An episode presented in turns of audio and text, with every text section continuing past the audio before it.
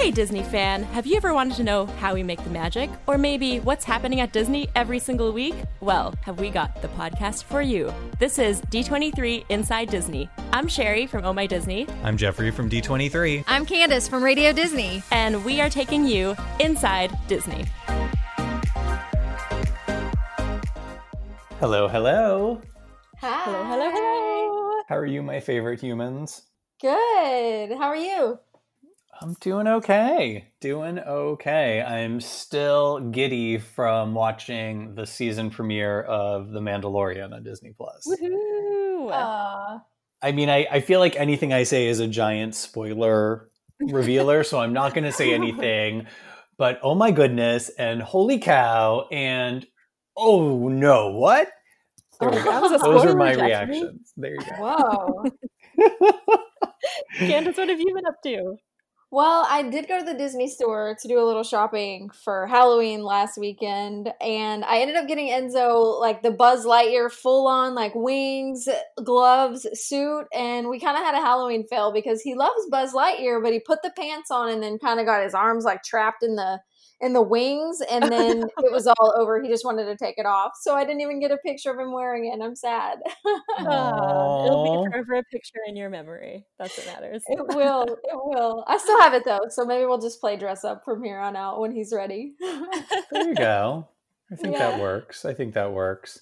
And coming up on the show, we have Ted Robledo, who's the creative executive manager and artist for Walt Disney Imagineering. And he is going to talk to us all about the incredible expansion at Tokyo Disneyland that he worked on. And it is all that and more, the Beauty and the Beast themed area with the incredible attraction. Yes. And we talk snacks because Sherry loves popcorn. And so we had to, of course, go there. I think it's really cool. He talked about some of the hidden things at the Fantasyland expansion at Magic Kingdom that he also worked on that guests should definitely be looking for. So I thought that was really fun. Yeah. yeah. Coming up later. Well, let's get to the Disney news.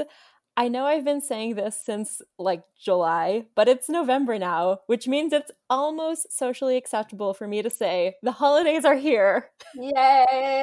Sherry, Target had their decor out like ten days ago. And I'm thinking, I mean, pre-Halloween, that is ambitious, but you know, I think you are completely able to embrace your holiday spirit right yes. now and through January thirty-first.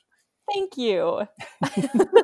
Well, A B C just announced their holiday programming, so get ready to cozy up on the couch, get in the spirit. There are all kinds of beloved classics and new favorites on the roster. I've got a list of highlights. I'm checking it twice. You're going to find out what's nice and also nice. Well played, well played.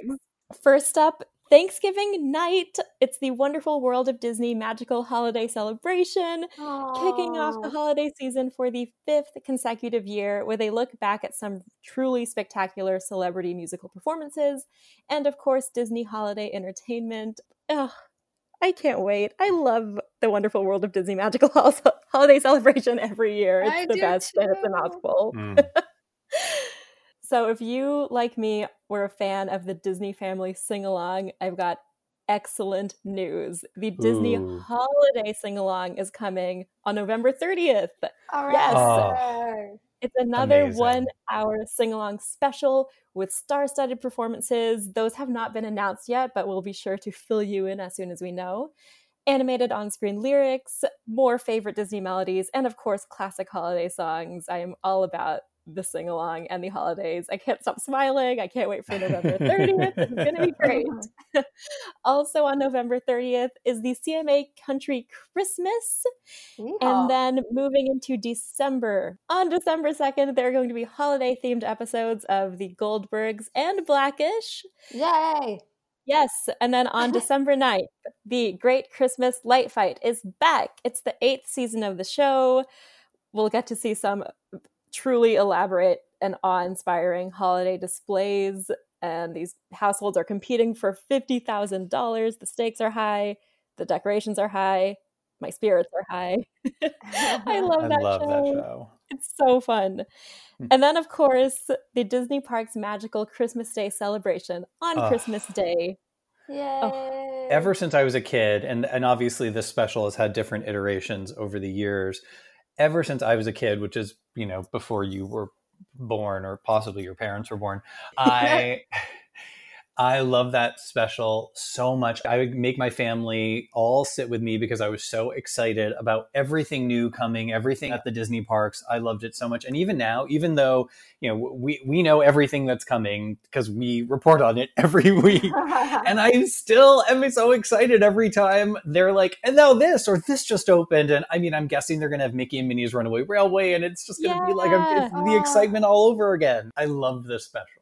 Me yes. too. I was just going to say, we usually go down there to cover it for Radio Disney, and it's like the best time ever. Yes. Aww. Well, fun fact from twenty thirteen, I was actually friends with a gingerbread man who was in this holiday special that year. What? Yes. Wow. Yeah. Oh my a little gosh. Gingerbread man with yellow icing. Go back and find it. Next time we are in person, I need your autograph for that, please. Oh, yes. Happy to. Well, some other holiday hits to look out for on A B C. We've got Olaf's Frozen Adventure, Toy Story That Time Forgot, Santa Claus is Coming to Town, The Sound of Music, and so many more. Well, for even more holiday programming, we can all gather around the television or device that you choose to stream your favorite shows on. For Freeform's twenty-five Days of Christmas, their full schedule has been released. D twenty-three has posted it if you want to check out D twenty-three's website or their social media. But of course, many, many holiday favorites. Frosty the Snowman, Rudolph the Red-Nosed Reindeer. Some holiday films that are going to have their network premieres, like Almost Christmas, The Star, Doctor Seuss's The Grinch. And the Toy Story trilogy is going to be airing, the Santa yes, Claus trilogy, Disney's A Christmas Carol, Miracle on thirty-fourth Street, Home Alone, Very Muppet Christmas, Tim Burton's Nightmare Before Christmas, and holiday-themed episodes of The Simpsons, and much more. There's so much stuff, so tune in. Yay. Freeform's twenty-five Days of Christmas.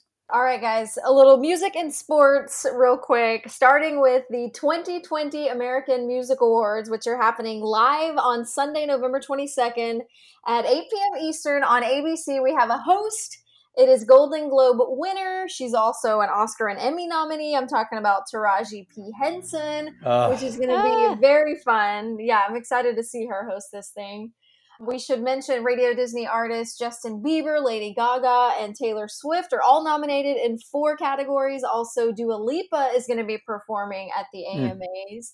So there you go. Okay, there's your music. A little bit of sports because I have to. E S P N has unveiled a thirty-five game college football bowl season schedule. So there's thirty-five games included. And bowl season is going to start December nineteenth with E S P N events Tropical Smoothie Cafe Frisco Bowl. So the schedule includes the Rose Bowl, which we're all fans of, of course, and the College Football Playoff National Championship presented by A T and T. That's going to happen Monday, January eleventh down in Miami. So E S P N, all the college football you could ask for coming up uh, later this year, guys. There you go. I really like a good rice bowl and a, yeah. a burrito bowl. bowl. I, I like a poke bowl. Ooh, a poke bowl. See, mm-hmm. now these are my favorite bowls. These are a few of my favorite bowls. Bowl season, guys. Bring it. And D twenty-three has just announced that the winter twenty twenty edition of Disney twenty-three will have Soul on the cover. It's actually Ooh. a gorgeous, gorgeous exclusive cover. I'm so excited to work with the team on that. And there's interviews, of course, with Jamie Foxx and Tina Fey, Pete Docter. Plus, as a special bonus, each issue, which goes, of course, exclusively to gold members of D twenty-three, the official Disney fan club, are going to get a set of holiday-themed gift tags and a special offer from the Disney Collect by Topps Digital Collectibles app. So that's sort of cool. And oh. a lot more in there. I luckily, because I work with the incredibly talented team who puts it together, I've gotten to read all the stories. Excellent stories about the new wonderful world of Mickey Mouse show that's going to be debuting on Disney Plus, Black Beauty, Godmothered, and On Point, all coming to Disney Plus, plus, plus, plus, plus, plus, plus, plus. Exactly.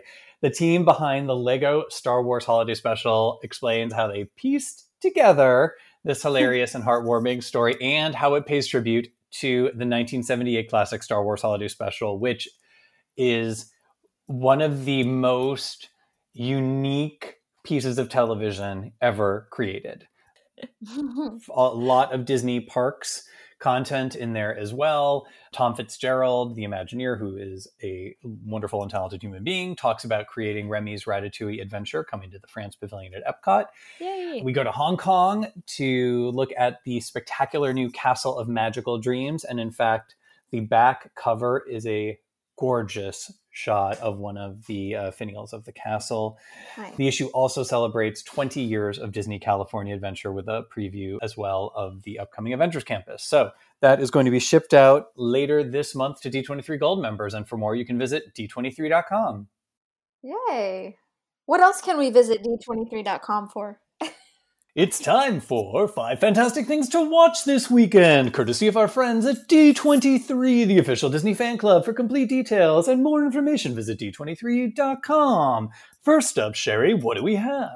Wow, thank you, Jeffrey. Uh, first up, we've got You're on welcome. Friday, November sixth, a new episode of Shark Tank on A B C. In this episode, we get to hear some pitches for a salt alternative, a spring-loaded cake Whoa. stand, and some more nifty new products. Love nifty new products. Yes. Also happening November sixth, Disney's A Christmas Carol. It's new to Disney Plus. So this is the Jim Carrey, Ebenezer Scrooge version that we all know and love. You guys know the Christmas Carol mm-hmm. story, but it's finally coming Never to Disney Plus. Never heard of it. So there you go, holidays. I love that. That version's really cool. I like the Jim Carrey. I do too. His interpretation of Ebenezer. Also on November sixth, Mister Magoo is new to the Disney Plus library. And fun fact, Mister Magoo's first name is Quincy. I did not know this as a oh, child growing up. I don't I think that they ever... Either. Yeah, did not know that. But there you go. Leslie Nielsen plays huh. the lovable but eccentric bumbling millionaire. And on Sunday, November eighth, it's the network premiere of A Wrinkle in Time on Freeform, mm. directed Aww. by true icon Ava DuVernay and starring icons Oprah, Reese Witherspoon, Mindy Kaling. I mean, the list goes Aww. on and on. I loved this book as a kid, and the movie is just extraordinary. Disney legend, Oprah Disney Winfrey. legend, Oprah Winfrey. Mm-hmm. Yes. Uh, I talked to her on the red carpet at D twenty-three Expo a couple years ago for that movie, and it was, oh, a moment. Wow. It was a moment in time. She is someone I'd be truly starstruck by. I interviewed her as well at the expo for D twenty-three. Wow. And... Y'all, y'all are both dropping this so casually. Sorry. Sorry. I am not usually nervous. I mean, you guys know that for years before I, I came to Disney, I, I was a magazine editor. Like, I interviewed lots of people.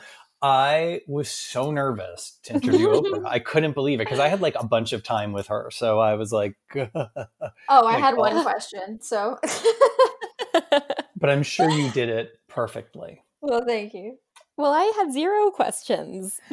Well, I'm, Sherry, now I have many questions. All right. But our fifth and final item of five fantastic things to watch. Um, I've talked about this a bunch. It is an exceptional film. Rebuilding Paradise will have its network premiere on National Geographic.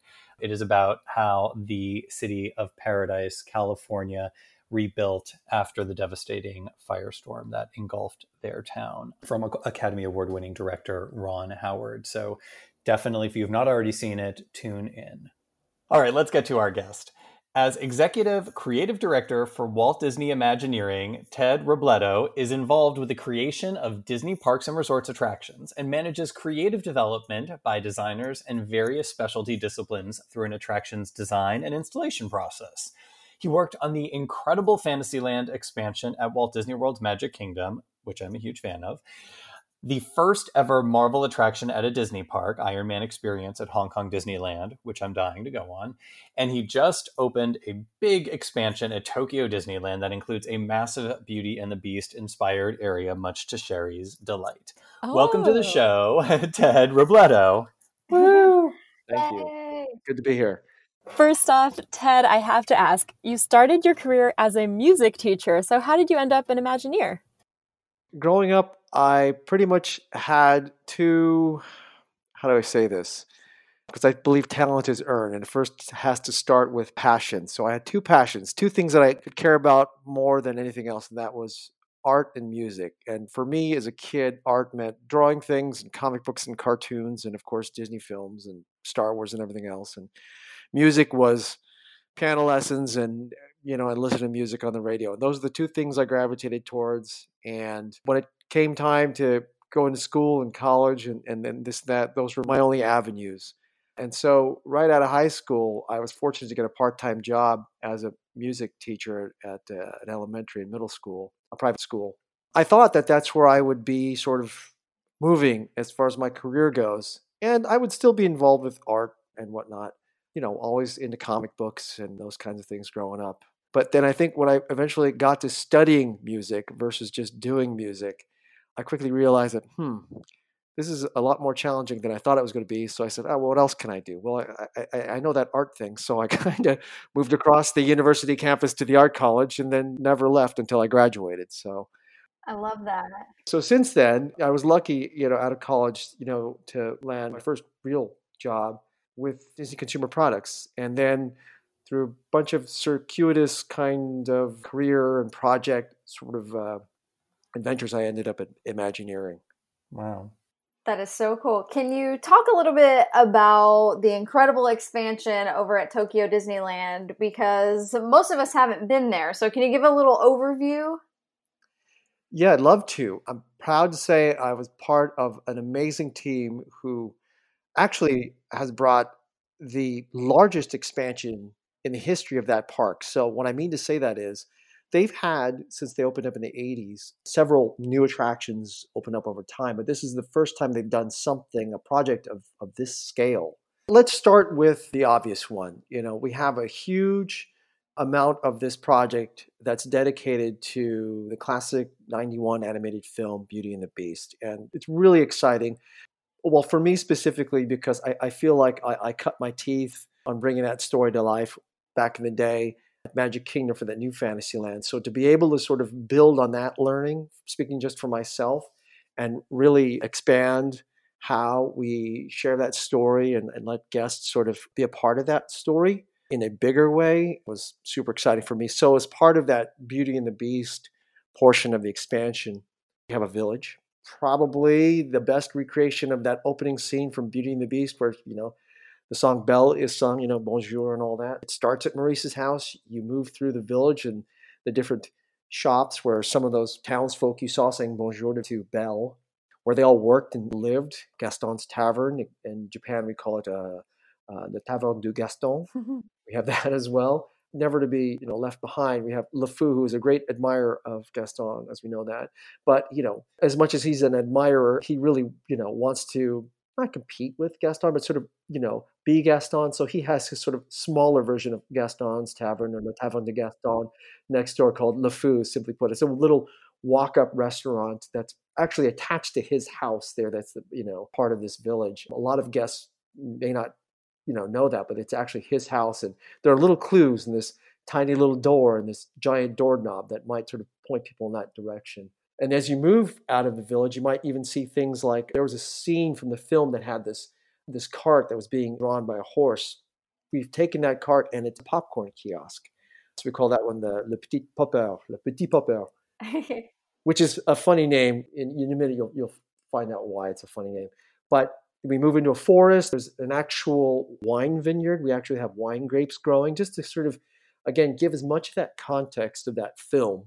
Right, that Belle and, and Maurice and Gaston and all those characters sort of like lived in, uh, and to give that to the guests there at Tokyo Disneyland. We even have that that directional sign. Do you remember when Maurice gets lost in the forest when he's headed to that? Yeah, and he comes across that directional sign with those blade signs. You could barely read the names on them, so we've got that there just in case guests get lost. But as they approach what is sort of like the the hero, if you will, uh, the Beast's castle. You come upon a forest, you hear even some of those wolves that both Maurice encountered and the Beast did as well, you know, uh, later in that story. And it's an amazing full-size castle with a moat, with, with mist coming from it, a, a waterfall off to the side, that long bridge, those tall gates, it's, it's all there.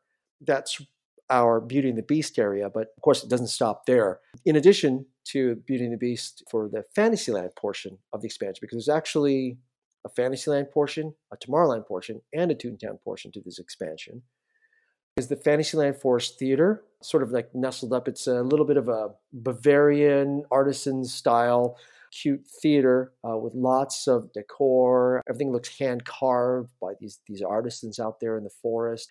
Every bit of that theater is hand-painted uh, with little um, Bavarian-style sort of floral decorations, et cetera. And that is essentially our Fantasyland sort of portion of the expansion.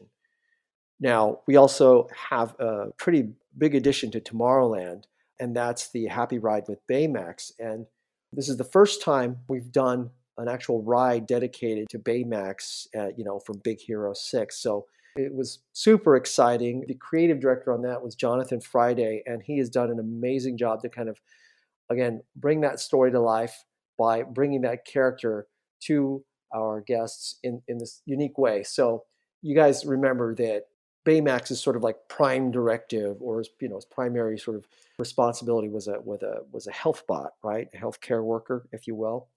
And in the same way that he discovered in bringing Hero out of his sort of like slump, you know, if you remember the movie Big Hero six, he was, you know, pretty sad and still and, and, and in a bad place because of the tragedy that happened with his brother.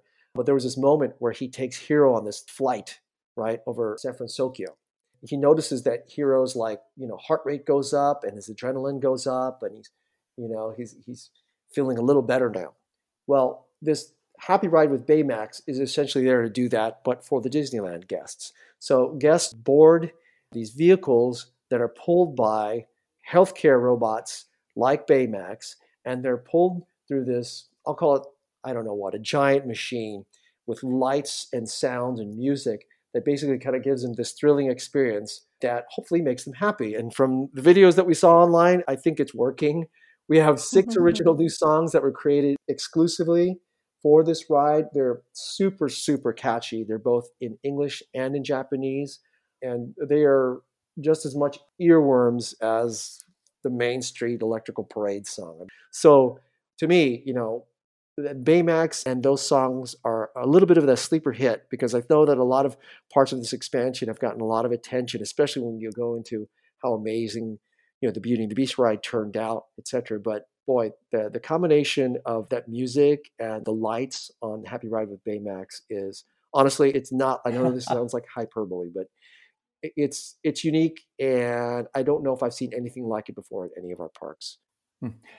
Some of the videos that we've seen posted on the Parks blog and Tokyo Disney's YouTube page, The Enchanted Tale of Beauty and the Beast is absolutely next level in immersiveness and storytelling. What is the thing or a couple of the things that most impress you with the final product? Oof. So many things.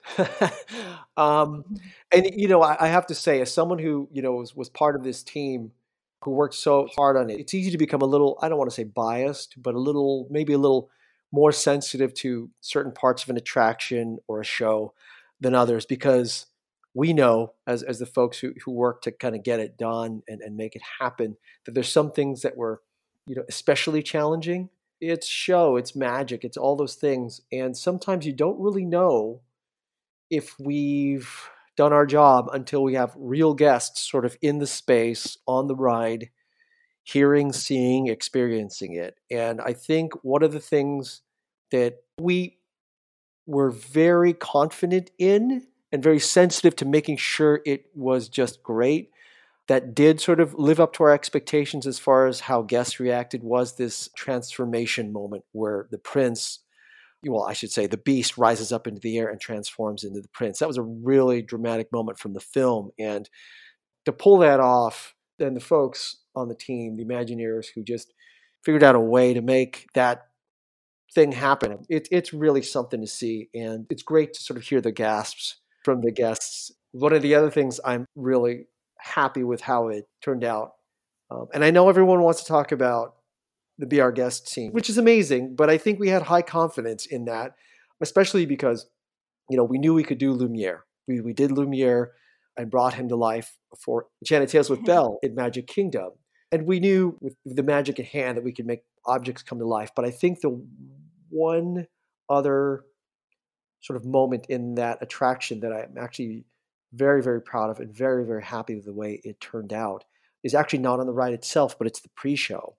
And the pre-show, I don't know if you've seen it, because the videos don't do it justice. You have to be there in the space, but you're essentially going into that large foyer that when both Maurice and Belle enter into the castle, there's that giant sort of room, right, with a staircase directly in front of them. Well, that's where guests enter into. And at the top of the staircase, uh, we have this stained glass window.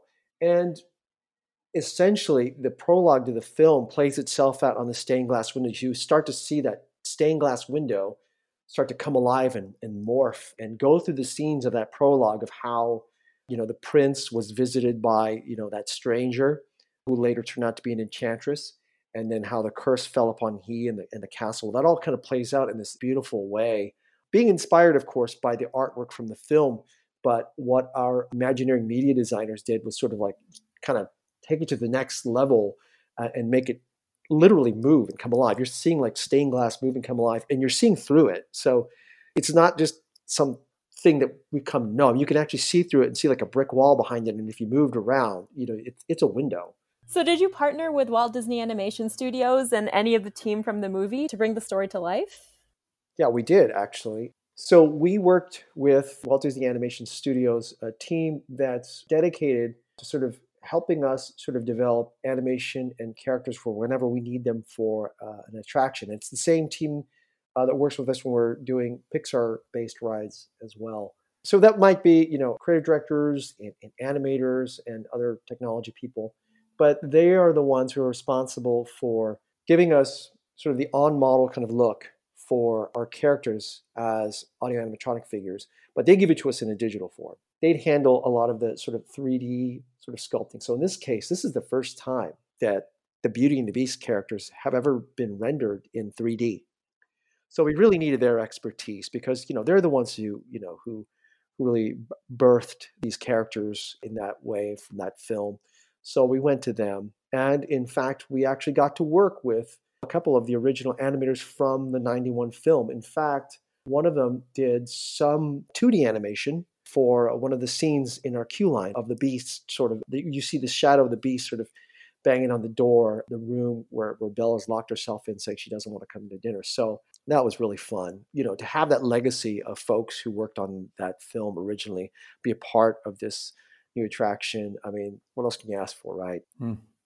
Totally. And you actually built Beast's Castle. Of course, we have the smaller version down at Walt Disney World's Fantasyland, which, by the way, is one of my favorite memories from working at the company because I actually got to be there when it opened and eat great stuff. And it was the first time I'd ever been to any parks event ever. And so I have a soft spot for Fantasyland at Walt Disney World. But talk a little bit about making sure that Beast's Castle could really hold up next to Cinderella Castle, but not detract from it, because that seems like a, a lot of pressure building Beast Castle.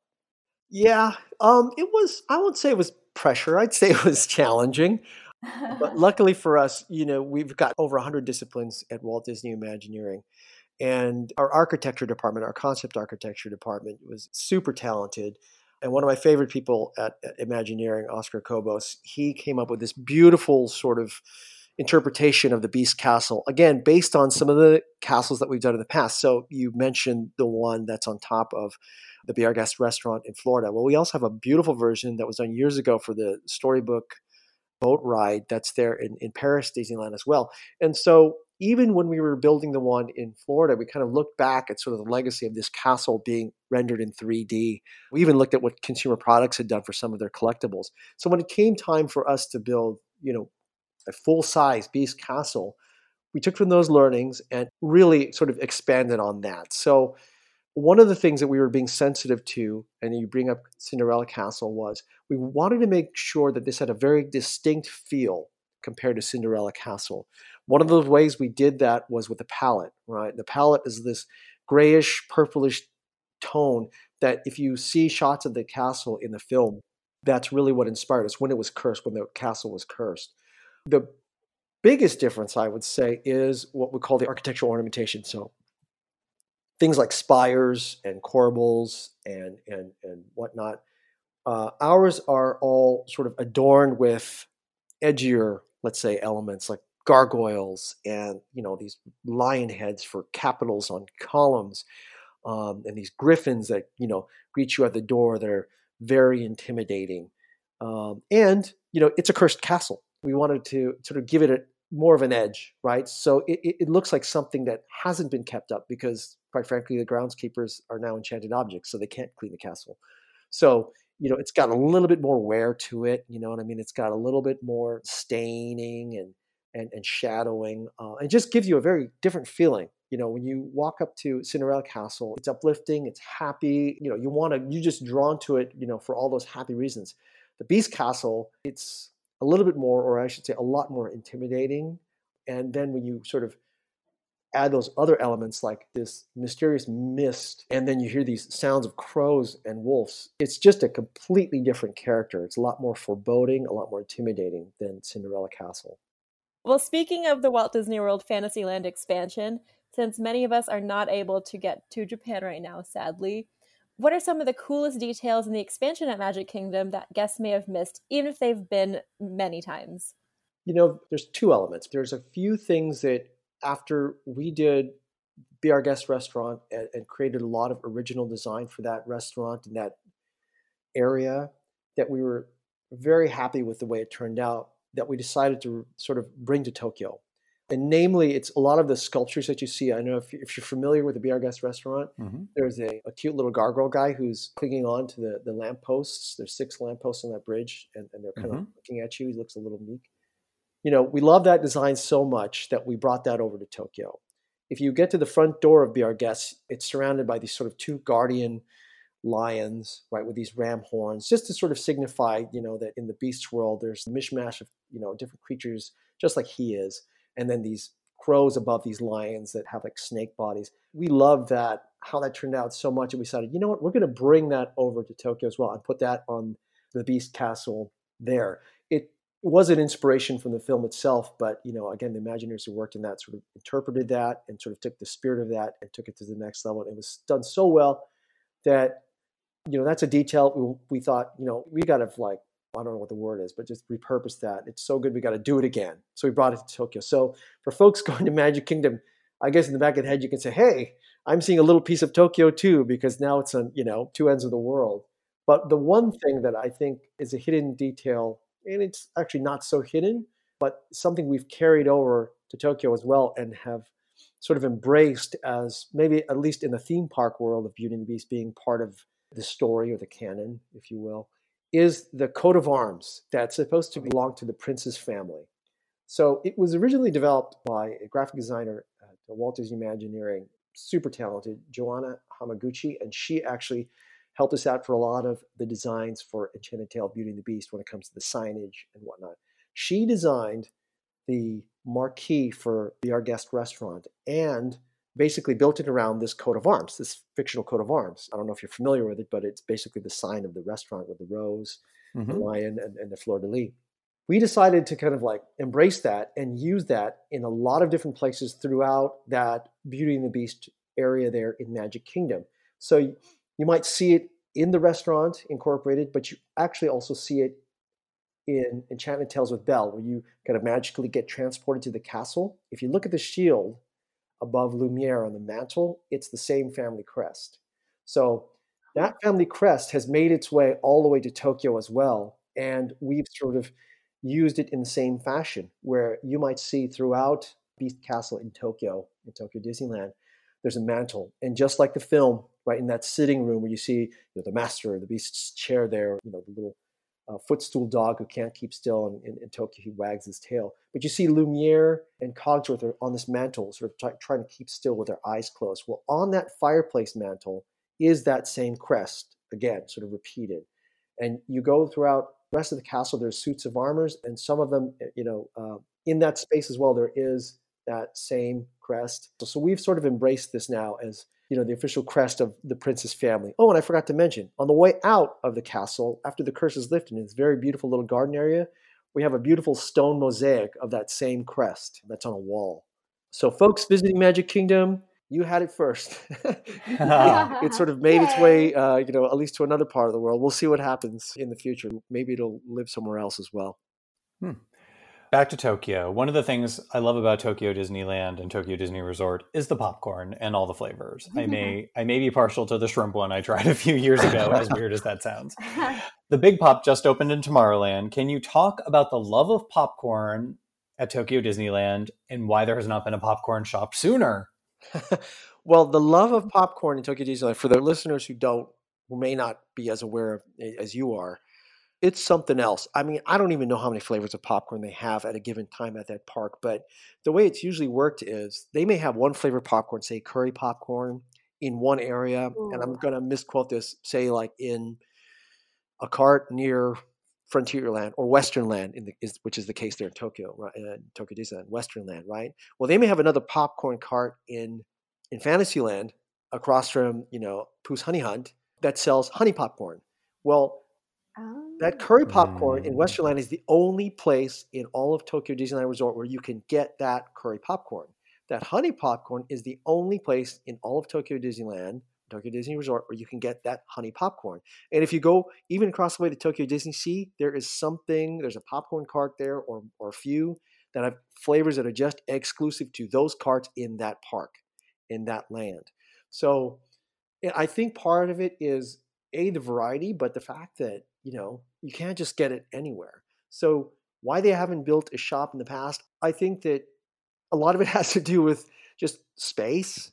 It really took us sort of taking back a lot of the old Tomorrowland to sort of create a space big enough to sort of accommodate this appetite, if you will, for all these different kinds of popcorn. So I'm not exactly sure, but I think they offer three flavors of popcorn at the Big Pop. And I think they are exclusive to the Big Pops. So if you think about it for a second, it's like there's three flavors there and one exclusive flavor for some cart in Westernland, another cart in Adventureland, another cart in Fantasyland, another cart. So, I mean, you know, the variety is huge and they just love it. And I'm glad you brought up the Big Pop, because the, the thing I brought up about uh, Le Petit Popper is that in Fantasyland we have Le Petit Popper, which means the small pop. And in Tomorrowland, we have the Big Pop. So I won't say we planned it, but I think it worked out in the end that those names uh, relate to each other. May we? Sounds so good. Well, can we talk about Iron Man Experience at Hong Kong Disneyland? Because yes. I know when you were working on that, you got to meet Stan Lee, who did a cameo for it. So what was it like to work with him and for him to be a part of the first ever Marvel attraction at a Disney park? Let me tell you, that was, and again, it's going to sound like canned hyperbole, but honestly, that was a, a lifetime moment or game changer moment for me. He really was a hero to me.